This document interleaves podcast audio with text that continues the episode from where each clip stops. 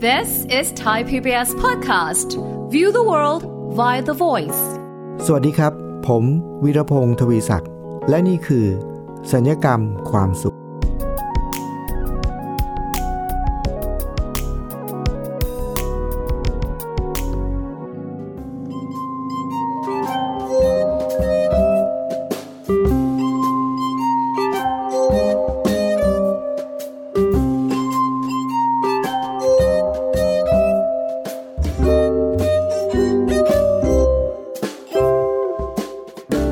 ผู้ฟังครับ เมื่อเร็วๆนี้ผมมีโอกาสไปทำกิจกรรม ไปเป็นวิทยากรจัดกิจกรรม อบรมให้กับพนักงานในโรงงานแห่งหนึ่งนะครับ เป็นโรงงานที่มีพนักงานขนาดใหญ่พอสมควรนะครับ มีพนักงานที่มาทำงานในโรงงานเนี่ยประมาณ 5-600 คนเลยทีเดียวนะงั้นเวลาที่เราไปทำกิจกรรมเพื่อพัฒนาพนักงานเนี่ยนะครับ เราก็จัดกิจกรรมอบรมให้กับพวกหัวหน้างานต่าง แล้วเป็นโครงการอบรมระยะยาวครับ ก็คือเข้าไปเนี่ยเป็นระยะเวลาหลายเดือนครับ เพราะฉะนั้นบางวันเราก็จะเข้าไปแล้วก็ไปทำกิจกรรมตั้งแต่เช้า มีอยู่วันหนึ่งผมไปแต่เช้ามาก แล้วพนักงานกำลังจะเข้าทำงาน ก็มีประกาศเรียกด่วนครับ ให้พนักงานทุกคนเนี่ยมาพบรวมตัวกันที่ลานคอนกรีต หน้าโรงงานครับ คุณฟังครับวันนั้นผมได้เห็นปรากฏการณ์ที่น่าสนใจและน่าจดจำมาก เป็นปรากฏการณ์ที่เรียกว่า ดอกไม้บานบนลานคอนกรีต ใช่แล้วครับคุณผู้ฟังครับ ดอกไม้บานบนลานคอนกรีตนะฮะ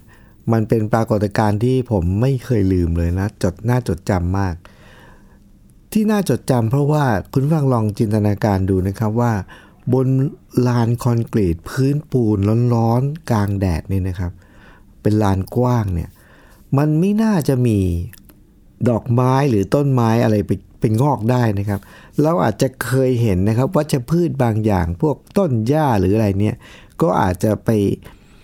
ขึ้นตามรอยแตกนะของพื้นปูนอาจจะเคยมีบ้างนะแต่การที่จะมี ต้นไม้ไปขึ้นตรงกลางลานคอนกรีตเนี่ยนะหรือในรอยแตกเนี่ยคงเป็นเรื่องยากอันที่หนึ่งแล้วก็ถ้าจะเป็นขึ้นตรงนั้นแล้วก็งอกงามเติบโตจนกระทั่งเบ่งบานออกดอกนี่ ยิ่งน่าจะเป็นเรื่องที่ยากหนักเข้าไปอีกนะครับ แต่วันนั้นเนี่ยต้องเรียกว่าเป็นปรากฏการณ์ดอกไม้บานบนลานคอนกรีตเนี่ยเพราะว่า พอมีเสียงตามสายประกาศให้พนักงานไปรวมตัวกันที่ลานคอนกรีตก่อนเข้าไปทำงานเนี่ยครับคุณผู้ฟัง ผมสังเกตเห็นว่า พนักงานที่มาทำงาน ในวันนั้นที่กำลังรวมตัวกันเนี่ย สีหน้าไม่ค่อยจะดีนะครับ เพราะว่าการที่ต้องเรียกพนักงานทุกคนมารวมตัวกัน แบบไม่ได้มีการนัดหมายไว้ก่อนเนี่ย ปกติแล้ว น่าจะต้องมีเรื่อง น่าจะต้องมีเรื่องแบบเหตุด่วนหรือว่าฉุกเฉิน แล้วส่วนใหญ่เหตุแบบนี้เนี่ยที่ไม่ได้นัดกันก่อนแล้วอยู่ดีๆ ก็ประกาศเรียกมารวมตัวกันเนี่ยส่วนใหญ่นะครับก็จะเป็นเรื่องเป็นเรื่องไม่ดีนะต้องเป็นเรื่องร้ายนะเพราะฉะนั้นทุกคนก็มารวมตัวกันก็คุยกันแบบสีหน้าเครียดเลยนะว่า ว่าเกิดอะไรขึ้นทำไมหัวหน้าถึงเรียกมาเจอกันแบบ ด่วนแบบนี้นะครับ หลังจากนั้นก็ทุกคนทยอยมาด้วยสีหน้าเครียดแล้วเนี่ย ก็หัวหน้าก็มาประกาศนะแล้วก็พูดที่ใหม่ บอกว่าเช้านี้เนี่ยเราได้รับรายงานว่ามีพนักงงานของเราเนี่ยสองคนนะครับ มาแจ้งว่ากระเป๋าตังค์เขาเนี่ยหายครับ มีพนักงงานสองคนแจ้งว่ากระเป๋าตังค์หาย แล้วก็หนึ่งในสองเนี่ยมีเงินอยู่ในกระเป๋าจำนวนมากเนี่ยแบบเจ็ดแปดพันเลยนะส่วนอีกคนหนึ่งก็มีหลักประมาณสามสี่พันนะเป็นเรื่องที่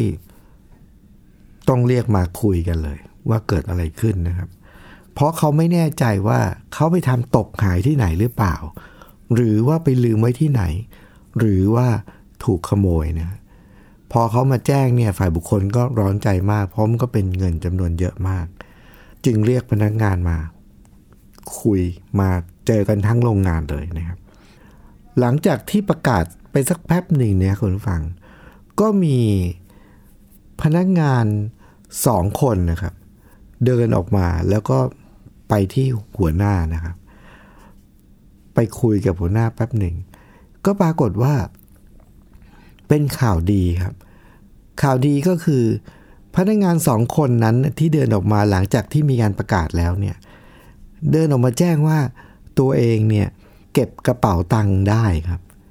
ก็มาเช็คกันดูว่าอ๋อเป็นกระเป๋าตังค์ของของเพื่อนที่ทำหายจริงๆนะฮะแล้วก็เป็นการที่เขาทำหาย เพราะว่าเขาทำตกโดยที่เขาไม่รู้ตัว แล้วก็มีคนเก็บได้ คุณฟังครับ คนที่เป็นเจ้าของกระเป๋าตังค์เนี่ย พอรู้อย่างนั้นปุ๊บโหดีใจมากแบบร้องไห้เลยนะครับ เพราะว่าเงินที่อยู่ในกระเป๋าเนี่ย มันเป็นเงินคนหนึ่งเนี่ยเจ็ดแปดพันบาทสำหรับเขานี่เป็นเงินเดือนเกือบทั้งเดือนนะครับเป็นเงินที่เขาต้องใช้ทั้งเดือน ส่วนอีกคนหนึ่งสี่ห้าพันบาทนี่ก็เป็นค่าจ้างเรียกว่าครึ่งเดือนเลยก็ว่าได้นะ ซึ่ง ก็เป็นเงินที่มีความจำเป็นและมีความ คือถ้าหายไปนี่ก็ชีวิตต้องเดือนนั้นก็ต้องต้องบอกว่าเดือดร้อนนะครับ พอมีคนเอามาคืนนะครับ คุณผู้ฟัง หัวหน้าก็ประกาศแล้วก็ชื่นชม ขอบคุณแล้วก็ชื่นชมนะครับ หลังจากนั้นก็มีการมอบรางวัลกันนิดหน่อย แล้วก็ชื่นชมขอบคุณกันขอบอกขอบใจกัน หลังจากนั้นก็แยกย้ายกันไปทำงาน คุณผู้ฟังครับ ผมเนี่ยก็เลยขออนุญาตหัวหน้างานวันนั้นนะครับ ขอสัมภาษณ์ สัมภาษณ์พนักงานที่เก็บได้ ทั้งสองคนเนี่ยคุณผู้ฟังครับที่จริงแล้ว เราก็เคยได้ทราบข่าวอยู่บ่อยๆนะครับ เวลาที่มีพนักงานที่หรือว่าคนที่เก็บของได้ แล้วก็มีความซื่อสัตย์แล้วก็เอาไปคืนเจ้าของเนี่ย เราเคยได้ข่าวอยู่เรื่อยๆนะครับไม่ว่าจะเป็นนักท่องเที่ยว หรือนักธุรกิจหรือใครก็ตามทีนะครับที่ทำกระเป๋าตกแล้วก็เป็นเงินจำนวนมาก หรือเป็นของมีค่ามาก แล้วก็มีคนเก็บได้แล้วก็เอาไปคืนนะก็เป็นปรากฏการณ์ที่ต้องบอกว่าไม่ได้เกิดขึ้นบ่อย แต่ก็มีอยู่เรื่อยๆนะครับแต่วันนั้นเนี่ยที่ผมขอสัมภาษณ์พนักงานสองคนที่เก็บได้แล้ว พอรู้ว่ามีเพื่อนทำตกแล้วก็ตัวเองเก็บได้ก็เอามาคืนเนี่ยเพราะว่าผมมองว่ามันเป็นเรื่องราวที่มุมมองเดียวกันนะครับ แต่ว่าสองเรามองจากสองด้าน ด้านที่หนึ่งก็คือ คนที่ทำกระเป๋าตังตกเลยครับคุณผู้ฟัง เงินจำนวนมากก็คือเป็นค่าแรงเกือบเดือนหนึ่งเนี่ยครับ ถ้าเกิดว่าหายสำหรับเขานี่ก็เดือดร้อนมาก แต่ถ้าเรามองในแง่ของคนที่เก็บได้เนี่ยครับ แน่นอนว่าเขาเป็นคนที่มีความซื่อสัตย์อันนี้ต้องยกย่องชมเชยอยู่แล้ว แต่ว่าเงินจำนวนที่เขาเก็บได้นี่ครับคุณผู้ฟังเขาก็เป็นพนักงานคนหนึ่งในโรงงาน ซึ่งก็มีค่าแรงพอๆกัน นั่นหมายความว่าอะไร ถ้ามองในแง่ของคนเก็บได้เนี่ยครับคุณฟัง เงินที่เขาเก็บได้ ก็เป็นเงินเท่ากับค่าแรงของเขาเกือบเดือนเหมือนกันนะครับ เกือบเดือนเหมือนกัน ซึ่งมันต้องต้องมีความซื่อสัตย์แล้วต้องมีความตั้งใจแล้วต้องมีคุณธรรมมากขนาดไหนครับ ถึงจะเอาชนะความอยากได้ของตัวเองที่ ถ้าเขาเก็บไว้ก็จะทำให้เดือนนั้นทั้งเดือนเนี่ยเขาก็จะมีความต้องบอกว่าสบายขึ้นมากนะฮะเพราะว่ามันเป็นเงินจำนวนมากสำหรับเขา ก็เลยผมก็เลยคุยกับเขาเนี่ยบอกว่าเนี่ยแล้วต้องต่อสู้กับความความอยากได้เงินเนี่ยหรือความสบายที่ตัวเองจะมีเนี่ยเพื่อจะเก็บเงินนี้เอาไว้เองด้วยตัวเองเนี่ยต้องต่อสู้กับมันมากไหม ผมอยากรู้ประเด็นนี้นะ ก็เลยคุยกับเขา เขาก็เลยบอกว่าที่จริงเนี่ยเขาก็มีภาระหนี้สินเยอะมีรายจ่ายเยอะ แล้วเงินเดือนแต่ละเดือนเขาก็ไม่พอหรอกนะจริงแล้ว แล้วก็เงินที่เขาเก็บได้เนี่ยมันสามารถทำให้เดือนนี้เขาสบายชีวิตเขาสบายเลยแหละ แต่ว่าอันนั้นคิดจากมุมของเขา แต่เขาบอกว่าวิธีคิดเขาคือเขาคิดจากมุมของอีกคนหนึ่ง ว่า เป็นพนักงานเหมือนกัน แล้วเงินเดือนก็เหมือนกัน แล้วเขาก็คงมีภาระเหมือนกัน แล้วถ้าเกิดว่าเราไม่เอาเงินที่ไปคืนเนี่ยชีวิตเขาเดือนนี้ทั้งเดือน เขาก็จะลำบากมากขนาดไหนเหมือนกัน คุณผู้ฟังครับ ผมก็เลยรู้สึกว่าปรากฏการณ์นี้มันเป็นปรากฏการณ์ที่เรียกว่า ดอกไม้บานบนลานคอนกรีตนะครับเพราะว่าวันนั้นเนี่ยเราเจอกัน บนลานคอนกรีตที่ร้อนมากนะ ตอนที่แดดกำลังร้อนจ้ากเลยนะ แต่ว่าคนคนหนึ่ง ด้วยเขามีเหตุการณ์เหตุการณ์เดียว แต่เขาไม่ได้มองจากแค่ฟากเดียว ถ้าเขามองจากฟากเดียวก็คือมองฟากตัวเองเนี่ยว่าตัวเองจะสบายขึ้นขนาดไหน ก็จบนะครับเหตุการณ์วันนั้น แต่ว่าพอตัวเขาเองมองจากอีกฟากหนึ่งของอีกคนหนึ่ง ว่าอีกคนหนึ่งจะลำบากขนาดไหน มันทำให้เขาสามารถที่จะเอาชนะความอยากได้ของตัวเอง ได้อย่างไม่ต้องตัดสินใจมากเลยเขาบอกวันนั้น พอเขามองอย่างนั้นว่าอีกคนนึงจะลำบากขนาดไหนเนี่ย พอเขารู้ว่าอันนี้เป็นกระเป๋าของเพื่อนที่ทำตก เขาก็เดินออกมาทันที แล้วก็คืนให้เพื่อนในทันที คุณผู้ฟังครับ อันนี้จึงเป็นปรากฏการณ์ที่ผมเรียกว่า ดอกไม้บานบนลานคอนกรีต ที่สำคัญกว่านั้นก็คือว่า ประโยชน์วันนั้นที่ผมมองนะครับ มันไม่ใช่เป็นประโยชน์ที่ได้กับคนที่ทำกระเป๋าตังค์ตกแล้วได้คืนเท่านั้น เขาไม่ต้องลำบากในเดือนนั้น อันนี้เรื่องหนึ่งนะและประโยชน์ที่ได้ก็ไม่ได้ได้กับเฉพาะคนที่มีความซื่อสัตย์และเอาเงินมาคืนเท่านั้น แต่ความที่เหตุการณ์นั้นเกิดขึ้นบนลานคอนกรีต ซึ่งมีพนักงงานทั้งโรงงาน 5-600 คนเนี่ย ผมเชื่อว่าประโยชน์ที่ได้มันมากกว่าแค่สองคนตรงนั้น คนห้าหกร้อยคนเนี่ยก็จะได้เรียนรู้คุณธรรมนี้ไปพร้อม ๆ กันในวันนั้น แล้วน่าจะเป็นตัวกระตุ้นที่ทำให้คนทั้งห้าหกร้อยคนเนี่ยได้ตระหนักถึง คุณธรรมในเรื่องของความซื่อสัตย์ความเเห็นใจหลากหลายเนี่ยนะครับ ผมจึงมองปรากฏการณ์นี้ว่ามันเหมือนเป็นปรากฏการณ์ที่ดอกไม้เนี่ยบานบนลานคอนกรีตแล้วไม่ใช่บานแค่สองดอก แต่บานเต็มลานคอนกรีตในวันนั้น คุณผู้ฟังครับ อันนี้เป็นประสบการณ์เป็นปรากฏการณ์ดอกไม้บานบนลานคอนกรีตเเรื่องที่1นนะครับ เดี๋ยวเราพักสักครู่หนึ่งแล้วเราก็มาพบกับช่วงที่ 2 ของดอกไม้บานบนลานคอนกรีตครับ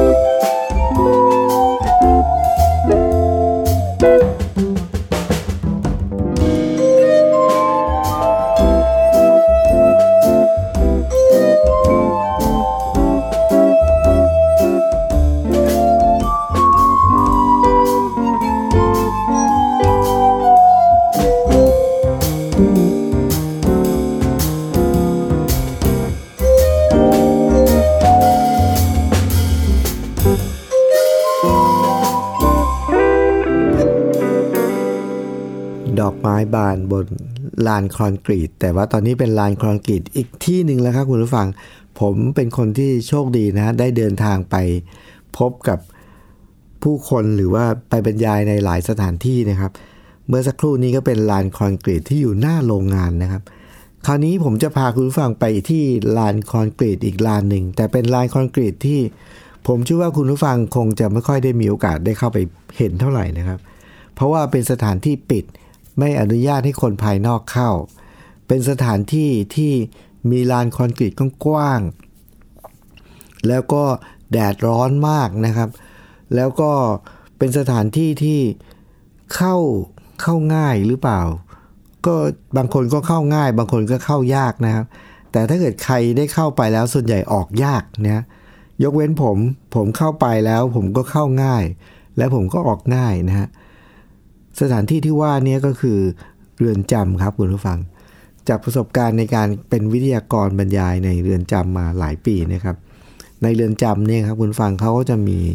หลายแดนนะครับ ในแต่ละแดนเนี่ยเขาก็จะมีเป็นเป็นเขาเรียกว่าเป็นเรือนพักเป็นเต็มที่พักเป็นที่นอนนะครับ หรือว่าบางทีอาจจะเป็นตึกเป็นอาคารสำหรับทำกิจกรรมต่างๆ ก็มีหลากหลายนะครับ บางทีก็เป็นโรงงานทำมีทำงานอะไรต่ออะไรบ้าง หรือบางทีก็เป็น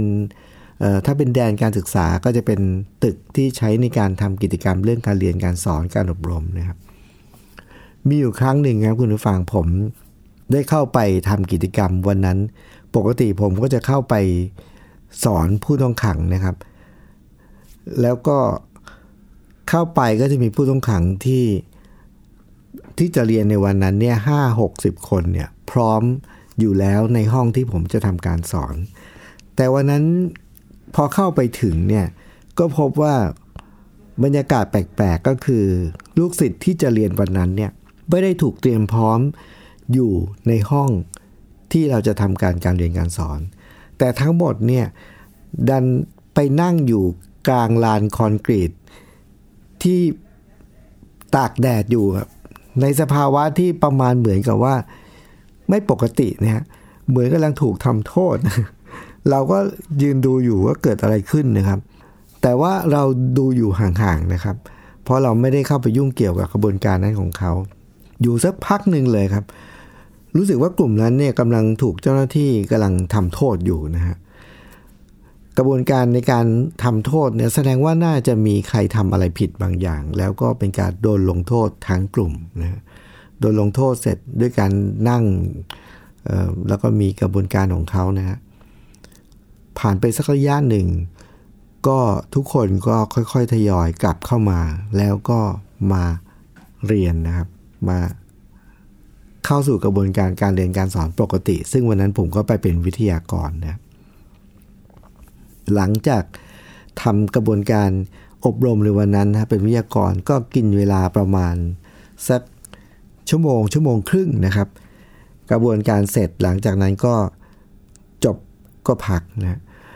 พอได้เวลาพักเนี่ยครับผมก็เลยพูดคุยกับเจ้าหน้าที่นิดหน่อยนะว่าวันนี้เกิดอะไรขึ้น เจ้าหน้าที่เขาก็รายงานให้ทราบว่า เมื่อสักครู่นี้เนี่ย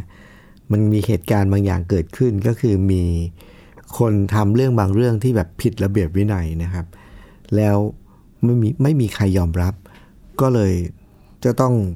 ถูกทำโทษทั้งกลุ่มนะ ถูกทำโทษทั้งกลุ่ม แล้วก็ก็จนกระทั่งจนกว่าจะมีคนยอมรับอะนะคนที่ทำผิดจะมายอมรับนะแล้วก็ถึงจะจบแล้วก็มาเรียนกันต่อ ในที่สุดก็คือตอนท้ายของกระบวนการที่ถูกทำโทษเนี่ยครับ ก็มีผู้ต้องขังคนหนึ่งเนี่ยเขาก็มายอมรับผิดนะครับว่าทำผิดตัวเองเป็นคนทำสิ่งนั้น ก็ กระบวนการการถูกทำโทษกลุ่มก็จบ แล้วก็มาเข้าสู่กระบวนการการเรียน หลังจากที่ผมทราบแบบนั้นเนี่ยครับคุณผู้ฟัง ผมก็ชอบเรียนรู้ผู้คนผ่านทางประสบการณ์จริงนะครับ วันนั้นผมก็เลยขออนุญาตเจ้าหน้าที่ว่า ขอสัมภาษณ์คนที่ทำความผิดในวันนั้นนะ่ะซึ่งเป็นต้นเหตุที่ทำให้เพื่อนถูกลงโทษเนี่ยครับ ขอสัมภาษณ์พูดคุยกับเขาหน่อยอะไรเงี้ย ดูซิว่าเกิดอะไรขึ้นแล้วเขาคิดยังไง เขารู้สึกยังไงอะไรเงี้ยนะครับ ก็ก็เลยขออนุญาตพูดคุยกับเขา คุณผู้ฟังครับ พอพูดคุยกับเขาเนี่ยสักแป๊บหนึ่งผมก็ถามว่าเกิดอะไรขึ้นกำลังจะถามเขาว่าเกิดอะไรขึ้น แล้วทำไมถึงทำผิดทำไมถึงทำสิ่งนั้นนะครับ พอยังไม่ทันไรเลยครับ คุณผู้ฟังเขาก็บอกว่าอาจารย์ครับ ผมผมไม่ได้เป็นคนทำครับ คือวันนั้นเนี่ยมีคนทำความผิดอะไรบางอย่างนะครับ แต่ว่าเขาไม่ได้เป็นคนทำครับ เขาบอกว่าเขาไม่ได้เป็นคนทำบอกอ้าวแล้วคุณไม่ได้เป็นคนทำก็เลย แล้วคุณรู้ไหมว่าใครเป็นคนทำเขาบอกว่าเขารู้ครับ แต่ว่าคนที่ทำเขาไม่แล้วเขาไม่ยอมรับเหรอเขาไม่เขาไม่เขาไม่รับครับ แล้วทำไมคุณถึงยอมรับว่าคุณเป็นคนทำอะเขาก็บอกว่า วันนั้นเนี่ย พอคนที่ทำความผิดทำเสร็จปุ๊บ เจ้าหน้าที่สังเกตเห็นอะไรบางอย่าง ก็เลยสั่งลงโทษทั้งกลุ่ม ถ้าไม่คนทำความผิดไม่ยอมรับก็จะต้องถูกลงโทษทั้งกลุ่ม อยู่อย่างนั้นนะเขาก็เลยคิดว่าถ้าเกิดว่าไม่มีคนที่ทำความผิดไม่รับ และไม่มีใครยอมรับเนี่ยนะ ทั้งกลุ่มก็จะถูกลงโทษ แล้วทั้งกลุ่มนะครับ ก็จะไม่ได้เรียนวันนั้นนะฮะแล้วยิ่งไปกว่านั้นเนี่ยเขาบอกว่าอาจารย์ครับ วันนี้เนี่ยกลุ่มของผู้ต้องขังที่มาเรียนเนี่ยมีผู้ต้องขังอยู่ประมาณ 3-4 คนนะครับ เป็นผู้ต้องขังที่สูงอายุอะอายุเยอะแล้วอะอายุเยอะนี่มาก ๆ ที่สุดที่ผมเคยเจอนี่บางทีก็ 70-80 เลยนะครับ แล้วก็อายุมากแล้วแล้วก็สุขภาพก็ไม่ค่อยดีด้วยเนี่ย แต่ว่าถ้าเกิดจะถูกลงโทษทั้งกลุ่มนี้ก็ต้องโดนทั้งกลุ่มนะครับ เขาก็บอกผมว่าอาจารย์ครับ อันที่หนึ่งก็คือว่าถ้าเขาไม่ยอมรับ ทุกคนก็จะต้องถูกลงโทษทั้งกลุ่ม อันที่สองก็คือ และวันนี้เนี่ยมีผู้ต้องขังที่เป็นผู้สูงอายุแล้วสุขภาพไม่ดีถึง 3-4 คนนะครับ ถ้าจะต้องถูกลงโทษทั้งกลุ่มในสภาพแบบนั้นเนี่ยเขาคิดว่าเขาเป็นห่วงผู้ต้องขังสูงอายุ ว่าจะจะไม่ไหวนะครับ เขาก็เลยตัดสินใจรับเองเลยในวันนั้น คืออาสาไปเลยว่าตัวเองทำความผิดแล้วตัวเองจะถูกลงโทษพิเศษอะไรอย่างเงี้ยก็ก็เป็นเรื่องของกฎเกณฑ์ของเขาเลยนะครับ ก็เลยยอมรับกับเจ้าหน้าที่ไปว่าตัวเองเป็นคนทำความผิดเอง ทั้งทั้งที่ตัวเองก็รู้ด้วยนะครับว่า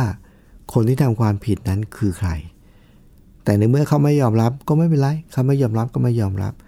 แต่ตัวเองยอมรับ ไปเลยว่าตัวเองเป็นคนทำและพร้อมที่จะรับความผิดนั้นคนเดียวเลย เพราะสองประการประการที่หนึ่งคือ อยากให้ทุกคนได้กลับมาเรียนครับ และที่สำคัญกว่านั้นประการที่สองก็คือ ผู้ต้องขังที่เป็นผู้สูงอายุ4-5คนที่อยู่ในวันนั้นเนี่ย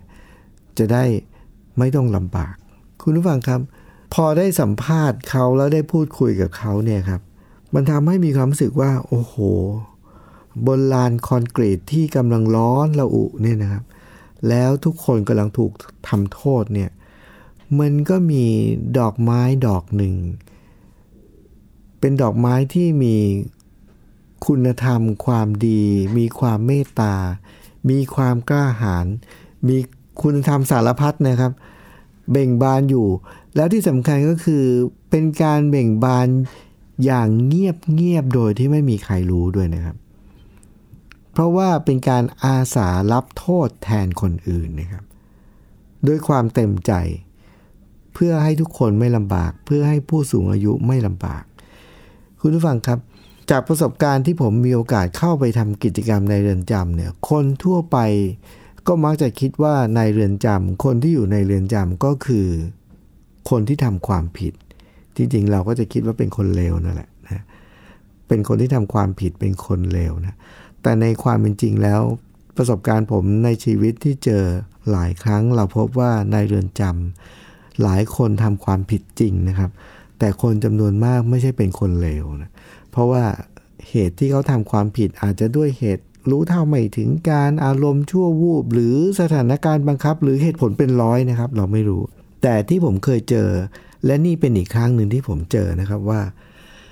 คนที่อยู่ในเรือนจำที่เราเรียกเขาว่าเป็นผู้ต้องขังเป็นนักโทษ หรือตราหน้าว่าเป็นคนเลวไอ้ขี้คุกเนี่ยครับ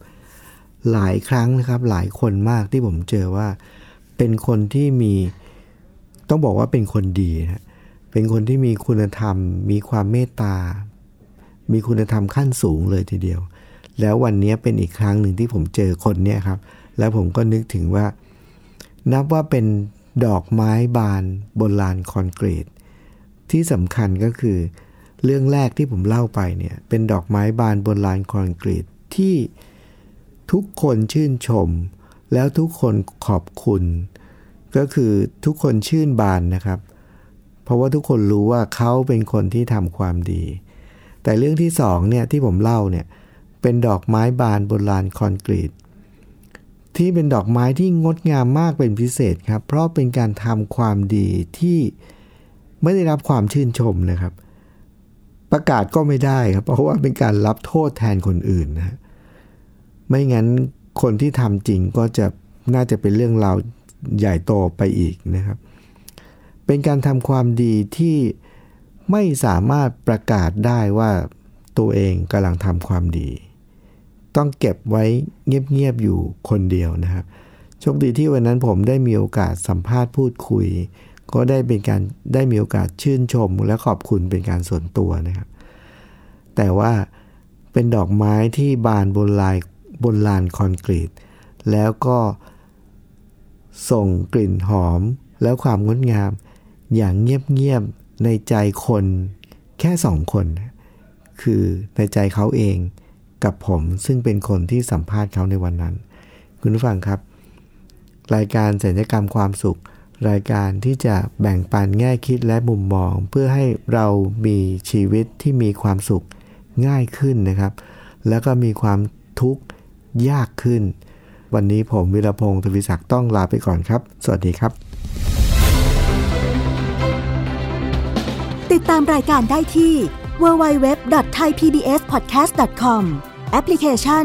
Thai PBS Podcast หรือฟังผ่านแอปพลิเคชัน Podcast ของ iOS Google Podcast Android Podbean SoundCloud และ Spotify ติดตามความเคลื่อนไหวของรายการและแสดงความคิดเห็น โดยกดถูกใจที่ facebook.com/thaipbspodcast